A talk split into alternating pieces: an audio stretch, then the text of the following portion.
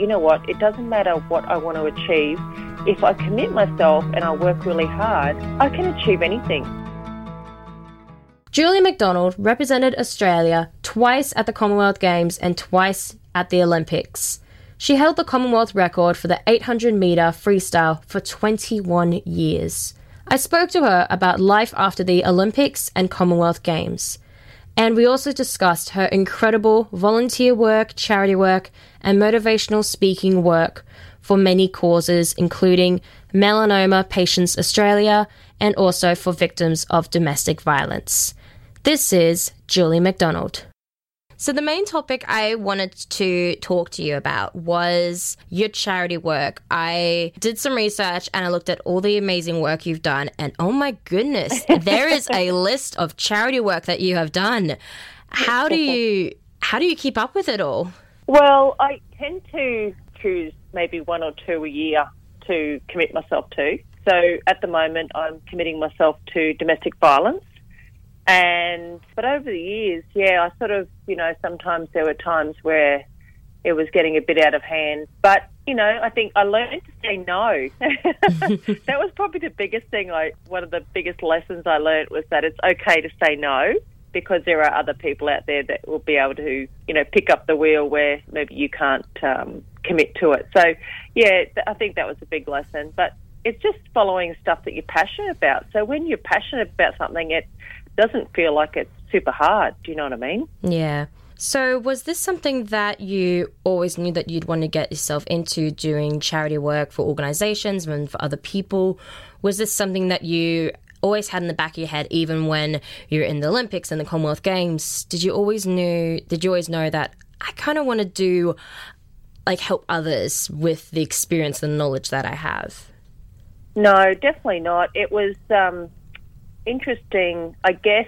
Uh, my grandmother did a lot of charity work, and you know, my mum has done a fair bit too. And I think once I started making Australian teams and and doing very well, I think people, um, charities would sort of ask and say, "Hey, can you come along and and you know speak or you know inspire maybe dis- uh, kids with disabilities or you know it could be anything." And and I guess it seeing the impact that I was able to make on those people, or whether it was um, helping people smile or it was helping them just sort of escape maybe their challenges that they had for that time, it really inspired me. And then, you know, as I went through life, I had different experiences myself, and then I guess that's how my charity focus changed. Um, I got a melanoma, and uh, so then I was on asked to be on the board of Melanoma Patients Australia, and I was on that board for seven years.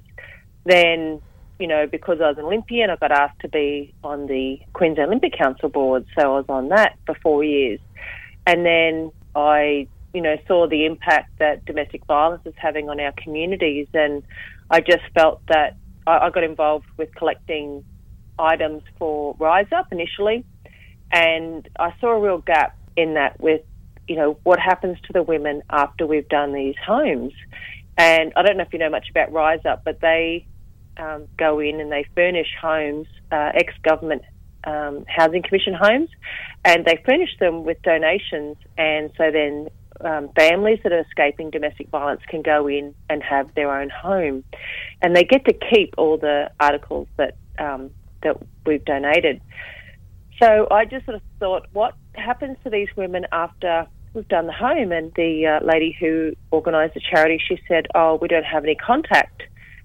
And I thought, wow, there's a real gap there, and and I'm still big on setting goals for myself, and so it became a goal that I was going to run workshops for these women.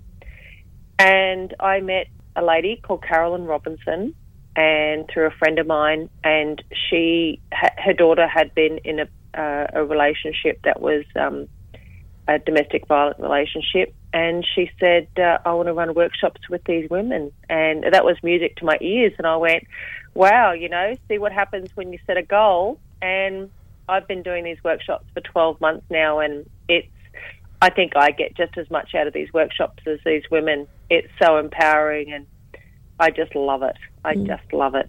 Does it take a toll on you because you work with these charities and you hear people's stories and some of their stories I can imagine, especially with people that have experienced domestic violence and then also people, um, as you said, you're part of a charity that deals with people that are melanoma patients. How does it take a toll on you because the stories that you'd hear is obviously, you know, empowering, but then there's also stories of hardship and devastation. Yeah, absolutely. So initially, when I was with melanoma patients, we were fundraising for to put on support meetings for people going through melanoma uh, treatment, and at that point, I was still very emotional, and I didn't go to any of the the workshops because I, I knew that I would be upset and I didn't think that that was going to be supportive for those people. So I just fundraised with that and I just worked out a way that we can, you know, do more and things like that. With the domestic violence uh, workshops, I thought that I would also get very emotional because I have myself had two bad relationships in my life and um, and I don't normally talk about that, but I felt that maybe I'd get emotional about that, but sometimes I do when I'm talking to the women, but most of the time, you know, I can I can sit there and be really logical. And I think it's all the personal development that I've done on myself and I continue to do a lot because I feel that, you know, the day that we stop learning something is a day wasted. And I just feel that if I can learn something through personal development that I can pass on to somebody else, then that's not only empowering me, but it's empowering them. And so I really draw on that strength. And I had a situation yesterday where a friend of mine came over and she was quite distressed with the situation she was going through. And I was just, and I just surprised myself at times. I go, gee, you remained calm, you didn't get emotional, you were very logical and so I think that we all sort of learn how to cope best with those situations. And there's a great saying when the emotions go up, the intelligence goes down. My goodness, and that's true. I know, right? And a mate of mine, if I'm, you know, doing any coaching work and and um, I'm getting it through my mentor, and you know, I talk about my goals. If I get emotional with that, it obviously means that it means a lot to me, but also, you know, he reminds me of that saying, and I go, I know, right? So I just got to keep it together.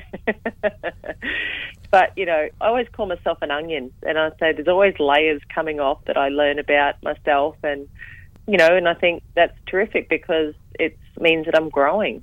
Absolutely. And I can imagine because you're also dealing with charities that deals with so many different groups of people that you probably wouldn't have ever met before if you didn't do these charities and meet all these different groups of people. That's right, you know, and I love meeting people. I love finding out what inspires them, and and you know, some of this work I've done with uh, the Beyond DV, that's the charity I'm associated with.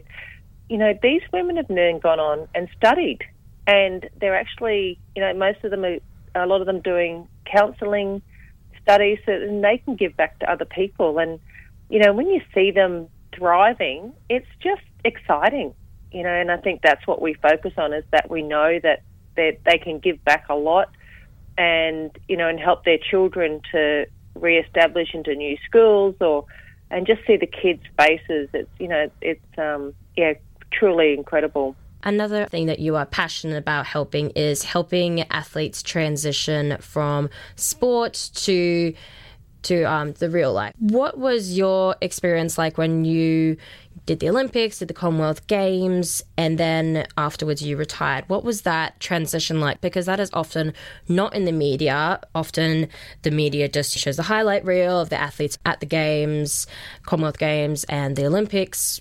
What is that like transitioning after that? Yeah.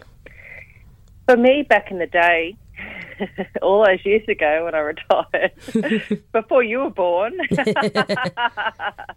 um, you know, there wasn't a lot of media focus on on us as athletes. You know, they would report when we were competing and then pretty much left alone. And I remember when I retired from Barcelona, I had not competed well in Barcelona. I had uh, found out that we I had septicemia, uh, which is blood poisoning, and I was very sick. So when I got home from Barcelona, I went on a holiday and then, you know, still was reeling from the effects. So I went and sought um, medical advice. And so then I just retired, right? So I was sad because I had not competed well when I'd gone in ranked number one in the world. I felt that I'd let down Australia and I'd let down my family because, you know, I didn't compete to the level that I that we all expected me to compete at. And so then all of a sudden you wake up in your bedroom and instead of waking up with your teammate and then walking out into the food hall and, and you've got, you know, 40 other athletes that are, uh, or swimmers that are, have gone through exactly the same thing as you've gone through, all the training, all the hard work. You wake up and you walk out and it may just be mum, or it may just be my sister, or, you know, it's a very different and lonely experience because you've gone from being surrounded by people that understand what you've gone through to, to then be surrounded by people that are like, well, just get back to normal. Just, you know, what are you going to do now? And a lot of times we don't know what we're going to do now. We've, you know, committed ourselves to training all those years. A lot back in um, when I swam, not a lot of people did uh, studies because you know we had to train so hard, and there wasn't that opportunity to be able to study part time. So it became quite depressing and very difficult to deal with. And I think that looking back on it, I was fortunate that I was able to throw myself into getting some work straight away. And uh, that was just coaching. And then once that coaching finished in six months, I guess I had come to terms with who I was and what what did I want to do with my life after swimming. And I was sort of like, well, I'll just get a job and and and see what happens. So I when I used to go to events, I used to collect business cards and I would write on the back of the business card where I met that person, and then I would put it in my little uh, folder. And when I had finished that uh, stint of coaching, I started ringing each person and I said, Hi, um, it's Julie McDonald. I've um, finished my swimming career and I'm looking for a job. Is there anything that, you know, you have anything going? And of course, a lot of the ones that I'd been meeting were people that were in professions. And so then, of course, it was like, have you done any kind of study? Have you got any qualifications? And I didn't. I only had high school qualification. And so I got to the letter M before anyone said, I'll give you a go. wow. So I had my self esteem by that point was pretty low. And I just, you know, just thought, well, you know, let's go. And so I, I went in, and then I just, that's how I started my different careers. I had lots of different careers, and you know, I there were jobs I loved, there were jobs I hated, and I just, you know, was it was an interesting thing. Then in '95, I made a comeback, and I had a different experience. For ten months before the Olympic trials, I got myself pretty fit. I was uh, almost hitting the times that I needed to hit, and I got third at the trials, which meant I missed out. But I gained so much self esteem through doing that and understanding that, you know what, it doesn't matter what I want to achieve. If I commit myself and I work really hard, I can achieve anything. And that was a totally different mindset that I was able to walk away with. And then I started getting offered jobs. And I think that if we can really work on our mindset and what we believe, that we show that kind of energy out in the world and then people respond differently. Do you know what I mean? Yeah. Yeah. So it was a really different experience. And so then I was getting headhunted for different jobs and I was you know, things I didn't have experience for. I was just thrown in the deep end. and, you know, it was just sort of what, you know, the cliche of, you know, sink or swim. But it was, I just did it. I just sort of thought, well, if I can, you know, give myself 10 months to train for the Olympics and almost get there, then I can do this job, you know, and so it, it became, you know, a bit of a game, you know, to see just what I, what kind of career I could do. And that would be such a shift in different ways of working hard because you go from, you know, training, waking up the early hours in the morning and just pushing your body to the limit. And then I can imagine then when you go to this other career, you're then pushing more so your mind. Like I can yeah. imagine that that would be such a change in just really working your ass off, really. Yeah, absolutely. Because you know, like you, you think of some of the jobs that I had was um, event management, and and so you sort of think, well, you've got to think totally different to the swimming. You've got to think about what does the client want? What is, you know, it's not about myself. It's about, you know, because you can be so focused when you're swimming that everything that you do has got to be about your outcome. How are you going to become the best that you can be? And whereas when you're doing, say, for events, for example, then it's about how can I make this event the best that I can for this client. So yeah, it's a totally different mindset. Do you reckon that committees with the Commonwealth Games and the Olympics and just any athletic competitions and games, do you think that they, in 2019 now, do you think they are preparing young athletes after the Olympics and the Commonwealth Games and training? There's certainly a lot of sports that are doing it very well. I think that they're, you know, preparing athletes a lot better for what they need to do. There's always going to be people that slip through the cracks because they're not you know, being honest and truthful to um, how they're feeling. And so I think that's where, you know, we need to look and make sure that, you know, I, I think particularly male athletes uh, really struggle.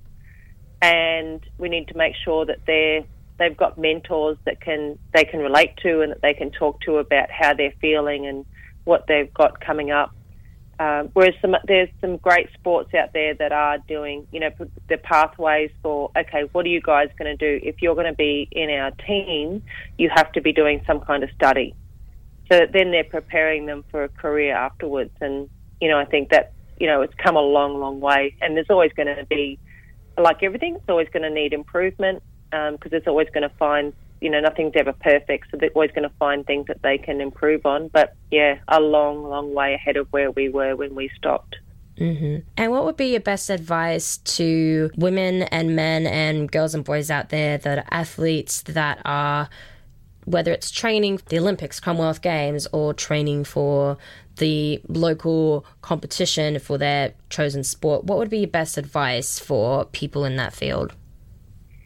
I think it doesn't matter what you do in life. I think the the best advice I can give anyone is to follow your your passion, uh, because when you can follow your passion, things become a lot easier. If we can set goals and work hard to commit them, then you can achieve anything in life. And it doesn't matter whether you know you might be people that get to middle age. Uh, a lot of people that I'm working with, you know, they get to middle age and they they've lost um, connection with what they wanted to be in life, and they suddenly think, "What am I doing with my life?" Well, it's never too late. That's probably the biggest message. Never too late to start a new career or to uh, go on the path that you've always really wanted to. There's a lot more opportunities out there. I've, you know, changed careers quite a few times because I never found what I was really passionate about. And it hasn't been until the last few years that I've discovered it. And I think that we just have to back ourselves we have to be able to back ourselves to say, I can do it. And there's a lot of negativity out in the world, and I think if people can switch off from that, stop reading newspapers, stop listening to the news, because it's all negative. It's all about, you know, creating drama in people's life and things that they can't even change. So my biggest advice to people is start working on yourself, start investing in yourself through personal development and you will be surprised at just what you can achieve. Thank you so much for listening to today's podcast episode for my interview with the amazing, incredible athlete, Julie McDonald. Make sure you hit subscribe or like wherever you listen to this podcast.